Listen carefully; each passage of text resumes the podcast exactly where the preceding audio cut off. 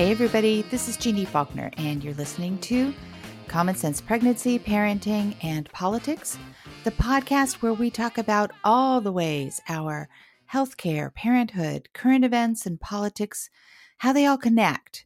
For a lot of parents, and I'd guess probably, you know, maybe mostly for mothers, these topics may not be all that relevant in our lives before we become pregnant for the first time or become parents for the first time. Um, you know, if you're like me and even my daughters, you know, maybe feminism wasn't exactly a burning issue until you realized just how hard it is to be pregnant and autonomous and independent and work or parent or go on maternity leave and expect to come back to the job you left, or you realize you can't afford a maternity leave because your employer doesn't offer it. And so, you know, you start to un- it becomes real relevant at that point in your life and you start to unravel all the obstacles that women have to face just to raise the next generation of children on this planet and make a living. And yeah, it's hard for all parents, fathers and mothers, but you know what? I think it's harder for mothers because we're women and women have a lot of obstacles stacked up against us. Now, I don't want to turn this into a pity party of oh poor women because we are in this time of global transformation where women are gaining power and traction and things are getting done. Things are changing. It's slow going.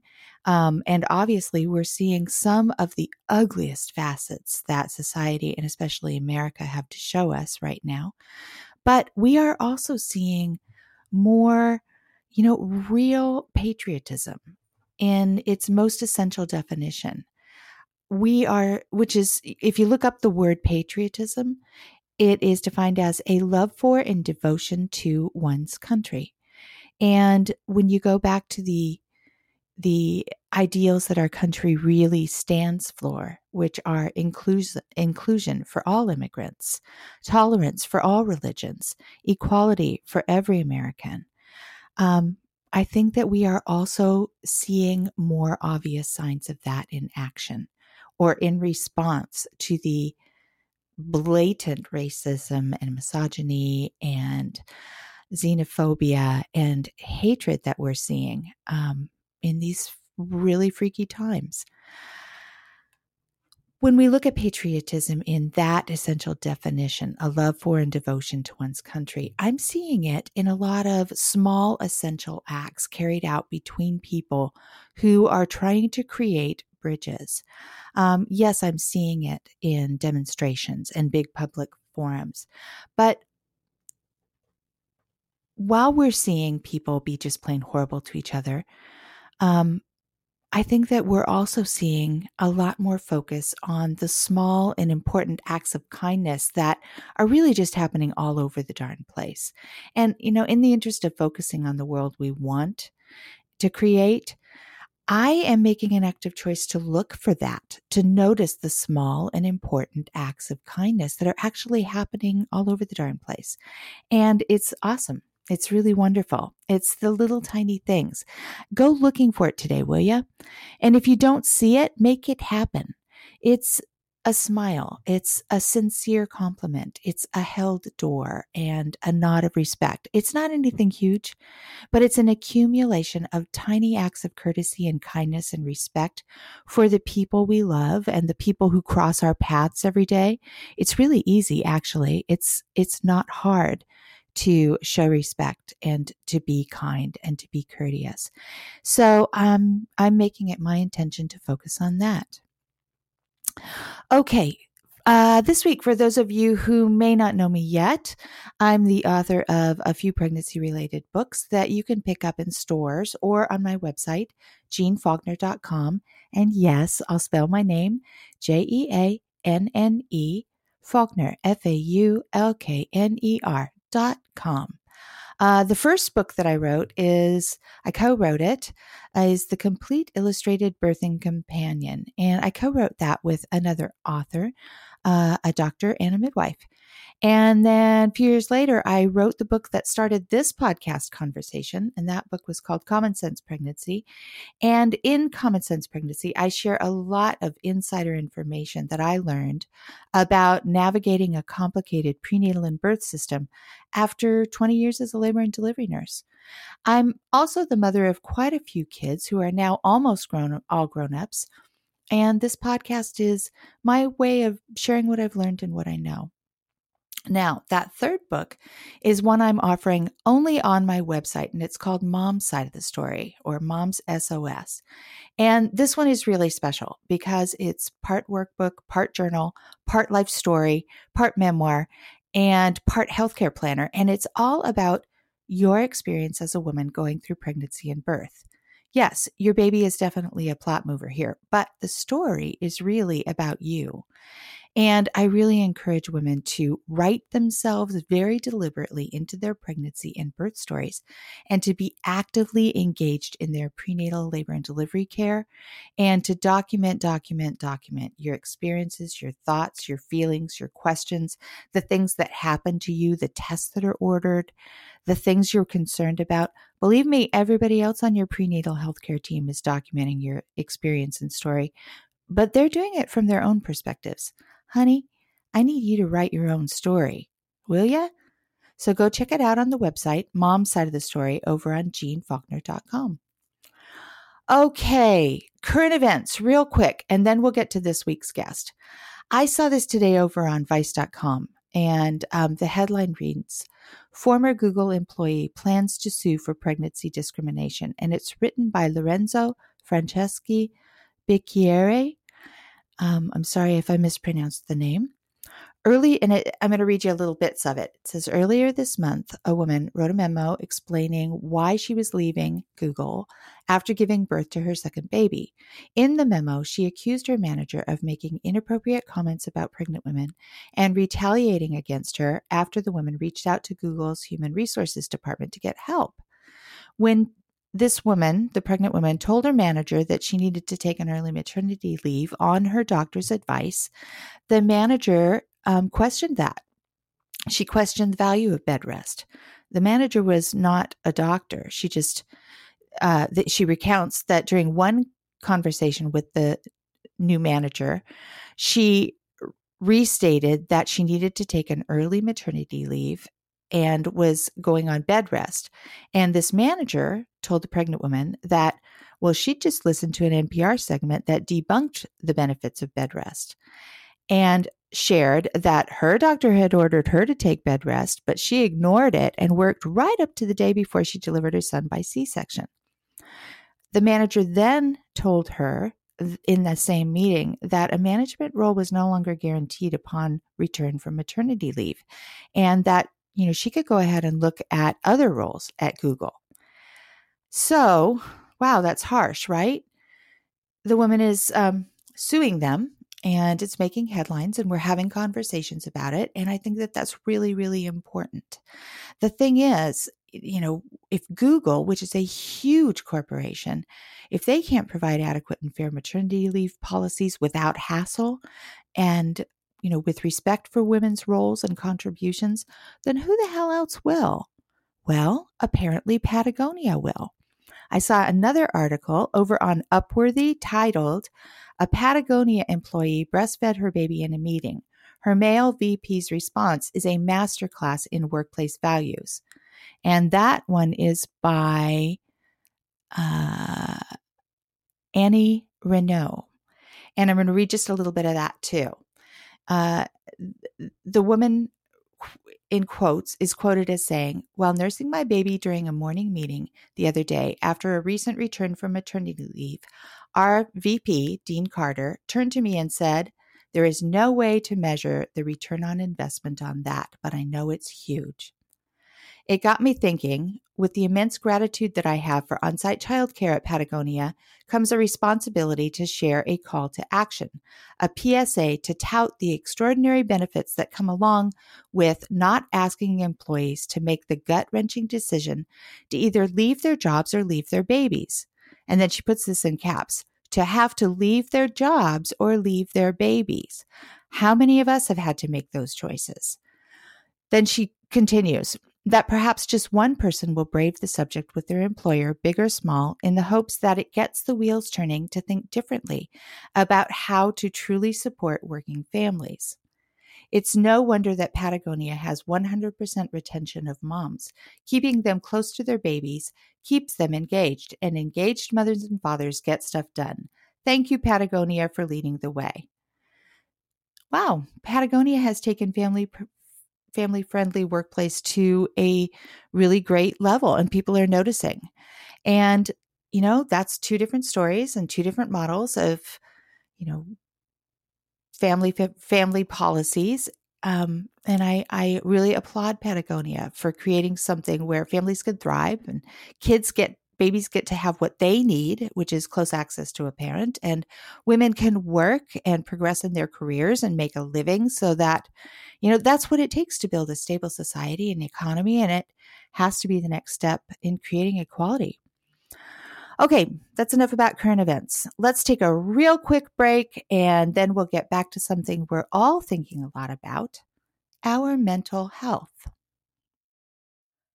Okay, we're back. And this week, we're going to touch on a subject that's a big part of many, many women's lives, many, many parents' lives, many pregnancies.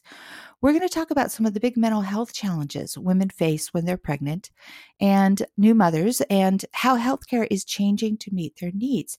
And we're going to talk this all through with my friend, Chris Beard, our um, a midwife who is on the pod a lot.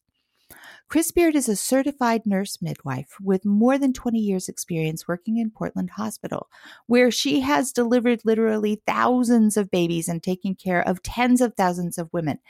Chris knows what she's talking about when it comes to taking care of women and women's health care. So let's get Chris on the line. Hey, Chris, it's Jeanne. How are you? I'm good, Jeanne. How are you? I'm doing pretty good. We haven't caught up in a long time. I um most of my listeners already know who you are uh, because they've listened to this podcast and they've heard your wise experience and voice over the many episodes. Um, but then I also introduced you as a midwife who has probably delivered literally thousands of babies and taken care of tens of thousands of women. Right? Did I get did I get your numbers spot on? You did. You know, I've been a full scope midwife for almost 24 years, and I've always worked in places that were exceptionally busy. So I'm guessing that my people always ask me, "How many babies have you delivered?" And I do keep a birth log, but I have not totaled the eight logs together. But I'm guessing I've probably delivered about 4,000 babies in my life. And and women who've walked through your office doors. How many? Oh, tens of thousands probably. Yeah. I think you I think your your numbers were very accurate. Yeah. Yeah. Tens of thousands. Yeah. So that's why I said that you know what you are talking about when it comes to women, taking care of women. You're good at it, Chris. You're good at it. Thank you so much, Jeanne. I love it. So I'm glad to be good at I'm glad to love what I'm good at. so, even though you've been on the pod and we've been chatting for a second here, I always like to answer the question or ask the question Who are you and what do you do? I am a nurse midwife. I am employed by Kaiser Permanente in Portland, Oregon, and I um, take care of women in the clinic and deliver babies in the hospital. And you have daughters. And I have two daughters. I have a daughter who's going to be a senior in high school and a daughter who's going to be a freshman. Oh, wow. You're bookending that experience. I am bookending that experience, and they are back in the same school for the first time in a few years. And it happens to be the high school that I graduated from. Ah, sweet. Very sweet. Yeah. Wow. What's that experience like? Well, when I went to the new parent orientation the very first year my daughter was a fresh my older daughter was a freshman, I sat in the auditorium and I thought, "Oh my god, it is just exactly the same as it was when I sat here in the 19 I won't tell you the late in the last in the last um, century. I sat in those chairs in the late last century. Like yes. And um, our high school, the Portland high schools, are being remodeled one by one. Yeah. But this, my high school or their high school, is not scheduled to be remodeled uh, during our tenure there, which is actually fine. Yeah. Um, because when your high school gets remodeled, then you have to actually go to the temporary high school, which is not convenient. Oh no, it's way the heck out there. Yeah. Yep. Yeah. We w- we went through that too, and my daughter spent her senior year at the temporary high school. We didn't get the benefits of the of the new school at all. We got we got mm-hmm. cheated. Oh well, that's okay. Yeah. I yeah, that's I okay. I got everything I could possibly get out of the Portland public school system, putting four kids through them, and I have no complaints. They all did okay. we all survived it. Yeah. Yeah. We do. We do. Yeah. So, this summer, what have you been up to? Well, my older daughter is looking at colleges, so we have finished our. We have one more college to look at, um, and she will be sending her applications off pretty soon here. She's interested in uh, staying on the West Coast and going to a place where she can continue to be on a crew team. And she is a coxswain for her team, which has been a really interesting and rewarding experience for her. And she just recently changed her focus from wanting to attend a college where they have a Division One team to thinking that's really not the way she wants to go. And we're looking at uh, schools that have D three or club rowing. Got it. So she can row, but she doesn't have to make it her whole life story. Correct. Yeah. Are you And that is a great decision. okay? Good. Good that she knows that. She wants to. She wants Yeah. to stay on the water. She wants to stay on a team, but she doesn't want it to be her. You know, up at four thirty, doing this at five, then classes, all of that. It's a big deal to be on a row team. It's a big deal. It's practices twice a day, Yeah, yeah, yeah. twice a day, six days a week. It's a lot, but it's fun too. a lot. What a wonderful! Wouldn't it be just awesome if you and I, at our at this stage of our lives, could be on the water doing something like that? You know, six days a week. That's a. They're having. awesome. They're having wonderful lives. Our children. Yeah. Yeah, yeah. Imagine, imagine parents listening. You know, somewhere down the line, imagine what your life would be like if you were actually living the life of your teenager. I mean, not everything, for God's sake, hell no, but Well, heck, I don't want to go back, but no. um, but I sure like. Uh, it sure is fun to have to have uh, teenagers in some ways right now. yeah, and it's such a great way to connect with other parents because if you are a team mom, you're going to be hanging out by the lakeside or the riverside or the court side or whatever team your your child is on with other parents who are at the same stage of life that you are. They're looking towards you know the same life events you know and you get to know each other. And it's it's one of the best ways in life to make friends. I would totally agree. And my kids did not do sport as little kids besides swim team in the summers because mm-hmm. I was, you know, single mom and very busy working. And and I like to joke that I'm making up for all the years I didn't do soccer. I'm standing around a rainy lake, a sunny lake, a wet lake, a dry lake, a lot of weekends in the fall and the spring.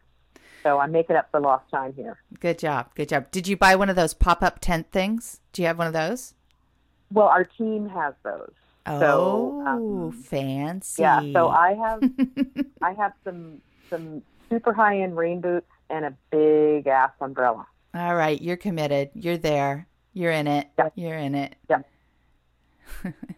so, are you really relieved that she's picking West Coast schools because she's going to stay on our coast, or do you wish she had gone somewhere where you could go visit? I feel like she has made the right decision for her, and I didn't have a strong feeling where she went. Mm-hmm. Um, the thing that was that was the biggest sort of mind shift for me is that I went to a small private liberal arts school in the 80s, Mhm. and and the the world being what it is and the economic system being what it is, that's not a possibility for her. Mm-hmm. So I had to make this shift from she's going to do exactly what I did to she's going to be walking her own path, and that includes, you know, one of the schools that she's looking at. The school that I went to was 1,600 students, and it did grow small at the end of my time there, but I was very happy there, and I got an exceptionally fine education. Mm-hmm. And one of the schools that she's looking at has 60,000 students. Whoa. Whoa. Yeah. Whoa. A study in contrast. Yeah. Mm. Wow. So That's I'm, intense. yeah. And I, I mean, she's a West Coast kid, mm-hmm. and I think that it is, um, it makes sense that she wants to stay on the West Coast. All right. So I'm, I'm glad for that she knows that about herself. And I'm glad for you that she's on the West Coast because you can easily get there and get get your eyes on your girl when you want and need to. Yeah, it's yeah, a, it's a yeah. great side effect. yeah, sure. yeah, yeah. Well, we have so much to talk about um, this week because I want to do a real focus on one of the topics that um, women email me about all the time, and it is about mental health during pregnancy and early parenting. And I think that lately there has been a much more open dialogue among women and among healthcare providers, and just maybe in the world in general about how prevalent um, mental health challenges are at different stages of life. And I'm grateful for that. So I wanted to do a conversation. We've, you know, I've I've done episodes in the past about you know various topics, anxiety, depression, all of that. But it's time that we refresh it, and so that's what we wanted to talk about this week. What do you think? Well, I'm really grateful, like you, that um, me- the mental health side of pregnancy and parenting is coming out of the dark because yeah. I think for many, many years, people suffered alone and suffered in silence and thought that they were the only one mm-hmm. and that somehow there was something deeply flawed in their experience because they were experiencing what is actually a pretty common side effect or impact of pregnancy and early parenting on your psyche. Yeah. And, you know, I think recently I read that up to 25% of all women will be diagnosed with a mental health issue during their pregnancy or early parenting years. And that's, you know, that's one in four. That's a yeah. lot of people. Yeah. And that means so that it, it, great. If, if it isn't one of us, it's definitely somebody that we know directly. Yes. Yeah. And, you know, because it's now coming out of the shadows, people are openly talking about what their experience has been. And we're ag- aggressively and actively treating people for their for their mental health challenges while they're pregnant. Because what we know about mental health challenges in pregnancy is that, you know, the side effects of being depressed are, you know, sometimes people don't seek and activate their prenatal care in the regular manner. So they're coming to care late, they're missing appointments, and so then they're not optimizing their health during pregnancy. People are using drugs and alcohol when they're depressed and pregnant and not being treated. And so there are consequences beyond just your own stuff when you're depressed in pregnancy and not getting actively treated.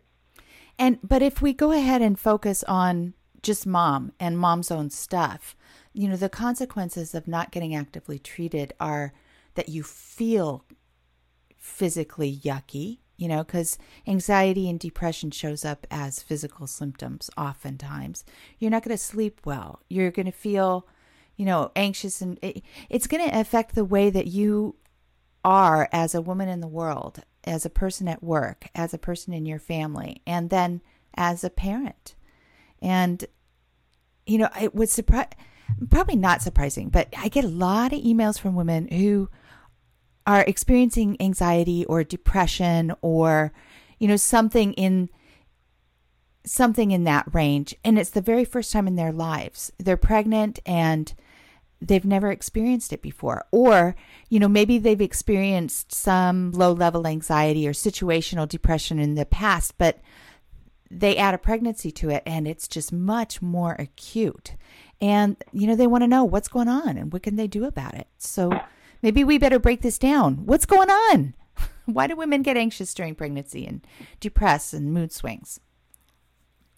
Well a lot of it is hormonal and um, you know you can't really control your hormones when you're no. pregnant no there are a lot of ups and downs mm-hmm. um, some of it is actually the side effects of the physical manifestations of pregnancy. I mean, you don't feel good. You're nauseous. Mm-hmm. You don't sleep well. Mhm. You um, you might have uh, a smaller appetite, a bigger appetite. You have you have a lack of energy, Mhm. and all of those things contribute to feeling depressed yeah. for people. Yeah.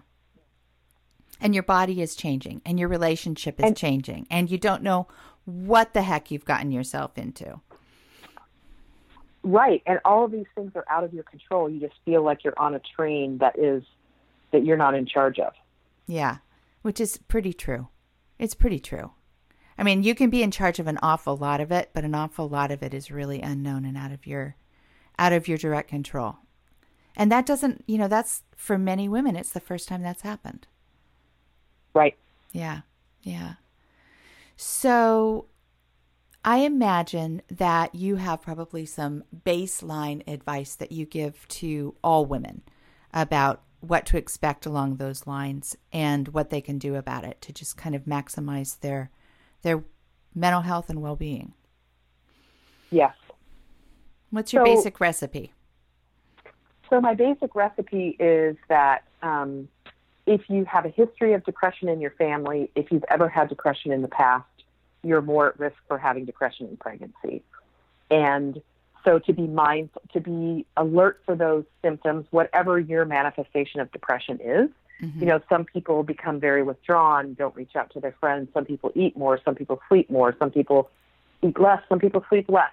So just to be aware of their own personal situation Mhm. and you know staying physically active and getting out of your house every day is definitely helpful reaching out to your friends and family and making sure you're maintaining your social connections is very helpful and then just making sure you're meeting your regular um, your regular needs like eating regular meals trying to sleep regularly all those things are also helpful but that's not always enough Right. and right. so for, for people in our system, we have the opportunity for people to meet with a social worker to talk about the community resources and just kind of evaluate their individual um, situation to see where they could um, get some additional help.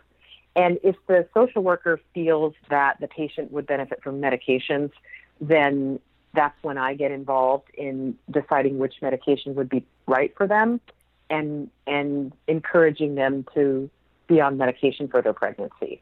Um, because our visits are so short, we we are not always the first line in helping people make that decision, but we have serv- ancillary services in our setting where we can get additional input. Yeah. So I got an email um, a couple weeks ago from a listener, and she had a request. So let me read you just this part of her email, and I'm going to leave her name out of this one because this one is really universal. I get this a lot, a lot, a lot. So she said, I was surprised at my preconception appointment that the hospital affiliated midwife said it was totally okay to be on a low dose antidepressant, parentheses, Celexa, all through pregnancy and even breastfeeding. I'd like to hear stories from women who have had healthy babies while doing this. It scares me, but postpartum depression scares me too. I plan to see a therapist regularly during and after pregnancy to have another layer of safety netting. So, I want to tackle this. I want to unpack this question with you, but we're going to take a real, real quick break and then we'll um, talk about it as soon as we get back. Hang on one second. Okay, we're back. Um, so, about that email, what's your first impression on that? My first impression on that is that that is the right thing to do. When you have a history of depression and you're on medication, um, sometimes the medication that you're on is recommended to be changed before you become pregnant. But we ask people to stay on their antidepressants when they're pregnant if they were on them before. And Celexa, which is also known as, um, which is also Zoloft, is um, a well-known, well-studied medication, and we believe that it's safe to use in pregnancy and for breastfeeding. I Um, love there are I love that she mentioned that she had a preconception appointment. Such a smart and strategic way to go about it because apparently if she already had was being treated for depression, that's the appointment where a doctor could tell you before you conceive the baby that, oh, let's switch you to this other one. Right. Yeah, yeah. Okay. Keep going. I interrupted you and you were getting really interesting. Oh, that's okay. so so you know there there are there are many medications that are um, well studied and used often in pregnancy and those are the medications we usually like people to be on. Mm-hmm. There are some medications that are um, not as well studied, and if we have an opportunity to switch you off prior to pregnancy, we'll do that. If if um, if it's determined that you need to switch during pregnancy, your practitioner will help you switch to a different medication.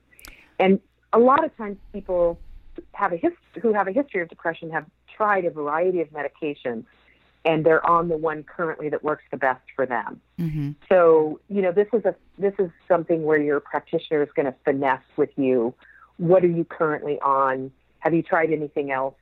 And you know, is this dosing going to be correct for you? Because people's people's need for an adjustment in medication in, as pregnancy progresses is pretty. It's a pretty frequent thing. We adjust your medications up as you as your pregnancy progresses because you need more medication. Mm-hmm. What your current dose is may not work for your whole pregnancy. Mm-hmm. Um, and so we use medications all the time in pregnancy for depression. So maybe we should take a step back and answer the question why women worry about taking antidepressants during pregnancy and breastfeeding. What are the what are the complications that are the biggest concerns? Well, I think people worry when they take any medications in pregnancy because we kind of have this background um, information that you shouldn't take any medications while you're pregnant. Mm-hmm. That you should stop smoking, you should stop drinking, you should stop everything mm-hmm. because you want to have, you know, you want to have nothing during your pregnancy. Mm-hmm. And you know, that was actually what we told people when I first was trained as a midwife is don't take any medications while you're pregnant. Mm-hmm. And we've we've learned and we've adjusted what we tell people in that we understand that some medications are necessary and if they're safe we want people to continue to take them Mm-hmm. so the things that you know that people worry about is you know is my baby going to have a birth defect is my baby going to have a, am i going to cause a problem for my baby by taking this medication Mm-hmm. Yeah, I think that a lot of women are really concerned that there might be a link to having a baby who is on the um, autism spectrum. What do you know about that? Well we don't know what causes autism Yeah. and probably a variety of things. and people are really afraid. People are really going to afraid that they're going to have a baby with a problem. Yeah. Um, there's no studies linking um, any of the de- antidepressants to autism. Yeah. I can tell you that right now. Yeah. Yeah. That's what I wanted to hear. There aren't any studies that are making that connection. But the fear is None. still there. And you know, it's it's much like or maybe it's similar to the fear that that parents have about vaccinations. That even though Correct. we we know that vaccinations are safe, there the fear is there because we don't have an answer to the autism question. So there's always going to be myth and rumor. But what we do know is that mental health is nothing to joke with. That's the basic that is the basis of everything. Our mental health is everything. It drives Our mental whole health is everything, Yeah. and it, it it's the root of all that you do. Yeah, it drives the whole vehicle. Yeah.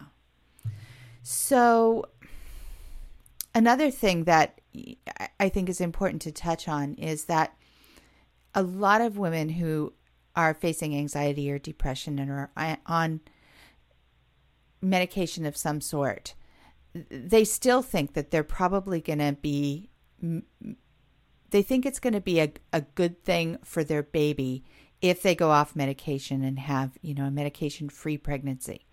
And you know it's like a sacrifice they're making or something like that. But what we don't talk about enough are the serious adverse effects that you know mental illnesses can cause on women and children and a depressed mother, you know, we touched on that a little bit, isn't going to make it to her appointments, but you know, she's she's not going to take care of herself the way she needs to to really kill it as a mother, you know, to really thrive as a parent or as a woman raising kids, you know? What do you see? What is right. Let's tell some stories. Well, um, women who are depressed in pregnancy have a higher risk of having a preterm birth and having a low birth weight baby. Mm-hmm. And both of those things have consequences for children as they grow. Yeah. You know, if you're an early baby or you're a low birth weight baby, that means it's going to take you a while to thrive. So mm-hmm. if you're mm-hmm. already starting off, you know, a little bit challenged, that's going to be difficult for a depressed. I mean, it's kind of a vicious circle. Yeah. You have a small baby that's fussy, that needs to eat a lot, that isn't doing well. That's a challenging parenting moment. Especially then that's going to make you more depressed. For a mother who isn't doing well. Yeah. Yeah. A scrawny, and, scrawny, cranky, crying baby, baby and a mother who's not thriving either. That's not good. That's not good. It's not a good combo. Mm-mm. So one of the one of the articles that I read said that um, babies born to depressed mothers are more likely to be irritable.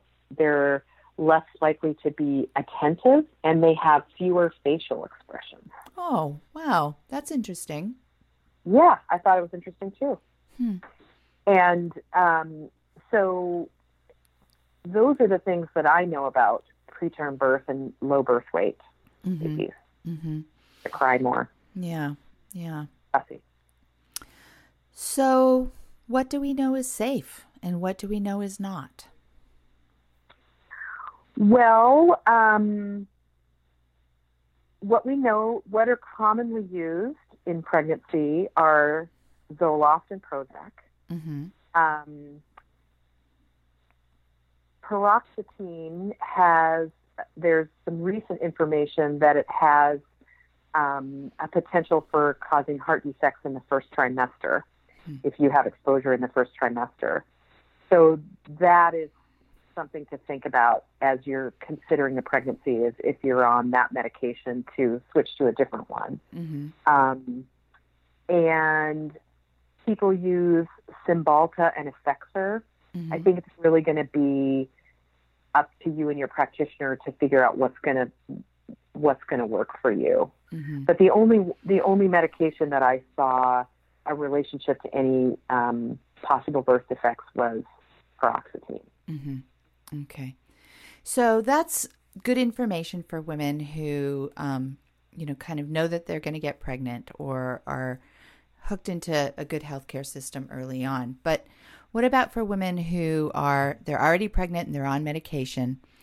Um, how, what are some of the things that I know that there's there's going to be continuing anxiety for a lot of women throughout their pregnancy that something's going to go wrong, something's going to go wrong, which every mother does that anyways. But along mm-hmm. with medication, what other resources can we offer women, you know, in terms of therapy or groups or, you know, practical tips that we can tell women to really support not only their well being, but also dial down their anxiety in what they don't know? Well, there, you know, for people who have access to mental health services like counseling or therapy or groups within their healthcare system, I would say access that. The, you know, some healthcare systems offer centering prenatal care, which is group prenatal care, which has been um, a wonderful tool and a wonderful built-in support group for a lot of women in the places where it's offered. So if you have the if you were someone who had a lot of anxiety and um, you were in a healthcare system that offers centering prenatal care, that is a great place to start. Mm-hmm. It's um, you still have one-on-one time with your practitioner, but most of the time is spent in the group with other moms who are the same gestational age as you. And what you learn is your fear is not a unique fear, and yeah. there are other people out there experiencing what you're experiencing. And I think that, you know, one of the one of the non uh, biological or physical things that we experience as new parents in our culture is isolation. Yeah. And and having having finding your people or your tribe can be really helpful in in maintaining a positive healthy outlook for p- pregnancy and parenting. And however you can find that, whether you can find that in group prenatal care, find that in a community support group, or find that among your already present group of friends and family. You just need to seek out support.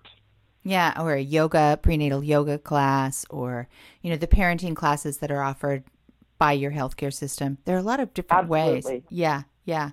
And if it isn't already out there, and I'm sure it is, somebody's going to develop the app where you can, you know, swipe left and swipe right for girlfriends and families along the same line. What a great idea. I know. great I know. So if somebody out there picks up this idea, give me a little credit and a check too, okay? Um, let's see. What else do I want to ask you? Oh, you know, one thing that's that's kind of interesting to me is that a lot of women and are surprised to find out that um, their midwife or their family practice doctor or their OBGYN, whoever it is that provides their, you know, women's health care or prenatal health care, they can be your first line of defense. They're they're your primary resource for getting mental health care. They can prescribe, you know, antidepressants. You don't have to go to a psychiatrist first, um, and they can help you out, figure out your benefits, and hook you up with all the resources that we just talked about, including therapists. And that is a lifesaver, a literal lifesaver for an awful lot of women because it's real hard to find psychiatrists and counselors on your own. It's real hard. You can, Absolutely. yeah, yeah. So, do you let women know that, you know, when they're new patients, new clients, that, hey, I'm here for you?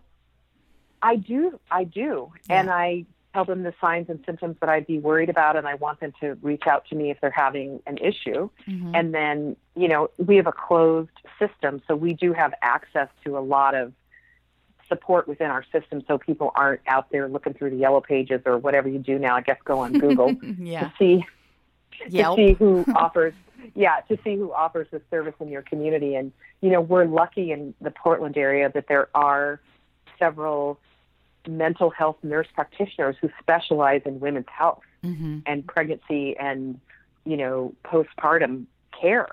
And so for people who don't have my insurance the hmo kaiser um, they there are several people in the portland area who can help them. And i'm sure that there are other big cities that have that. And your practitioner your midwife or your physician is going to is going to have the the phone numbers and connections to those people.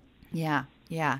You know what is another really great resource for women who don't have somebody in their community is um, there are you know a growing number of resources online where you can get good therapy at affordable prices with licensed clinical therapists. It's just you you do it over Skype or you know something like that as opposed to driving into town and sitting in an office. And for a lot of people, that too can be a real lifesaver. Yeah, sure yeah. sure Well, Chris, we're going to wrap it up for this week, but I know you're coming back next week to talk more about um, healthcare conditions and mental health. But I never let you off the hook before I ask my rapid fire questions. So, how are you going to fill in the blank this time? Nobody ever told me that. I love this question. I frequently answer it the same way. Mhm. Um, nobody ever told me that watching your children prepare to leave brings a lot of joy. Oh, I love and I don't that. mean that I don't mean that in the way that I'm, you know, I'm not like, oh, I'm so happy they're leaving. But, you know, as a parent, your job is to provide roots and wings. And as my daughter prepares to leave, I look at her and I'm like, yeah, I did some things right. She's thinking about all the right stuff Hmm. and she's gathering her resources and figuring out her path. And it really is an awesome thing to watch. This little fledgling person that you shepherded through their through their years is now preparing to go off on a different chapter. And I'm sure you I mean your kids have left the nest and I'm sure you feel that way too. Yeah, yeah. I oh yeah, it's amazing. I, that sense of pride. You know, it, there's also that sense of heartbreak. Like it's getting, you know, canned from the best job you ever did and ever had, the one that you've been the most invested in and loved the most, and your most beautiful creation, you have to let it go. That's the deal. That's the Yep. deal. That's the deal. But to watch them go and watch and see what they can do is amazing. Yeah. And I'm proud of them. And I'm also, I'll own it. I'm proud of myself. I look at my kids and I go, damn, they're just great. they're great. I, did a feel- I good job. same- Yeah. I feel the same way. Yeah. Yeah. Yeah. And, you know, it's really, you know, it's exciting to think about this last year unfolding for her, Mm-hmm. you know, her final year of high school and all the decisions that are going to get made and then, you know, off to a new chapter. Yeah. Well, again, I'm really glad she's on the same coast as you. Yeah. Me too. Yeah. Well, Chris, I'm going to let you go. And same time, same place next week, okay? Thanks for having me, Jeannie. Okay. Bye. Bye bye.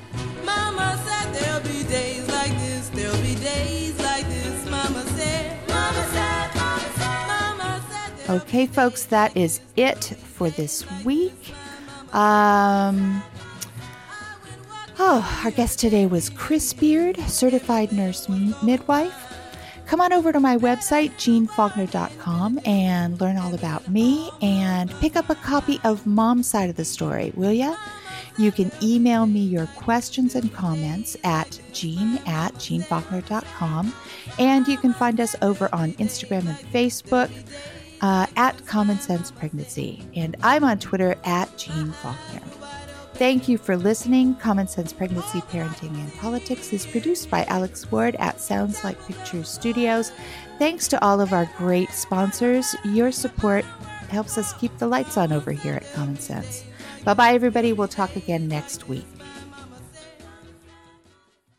Hey guys, we're Sarah and Matthew Bivens, hosts of the Doing It at Home podcast, a show dedicated to empowering stories and resources around home birth.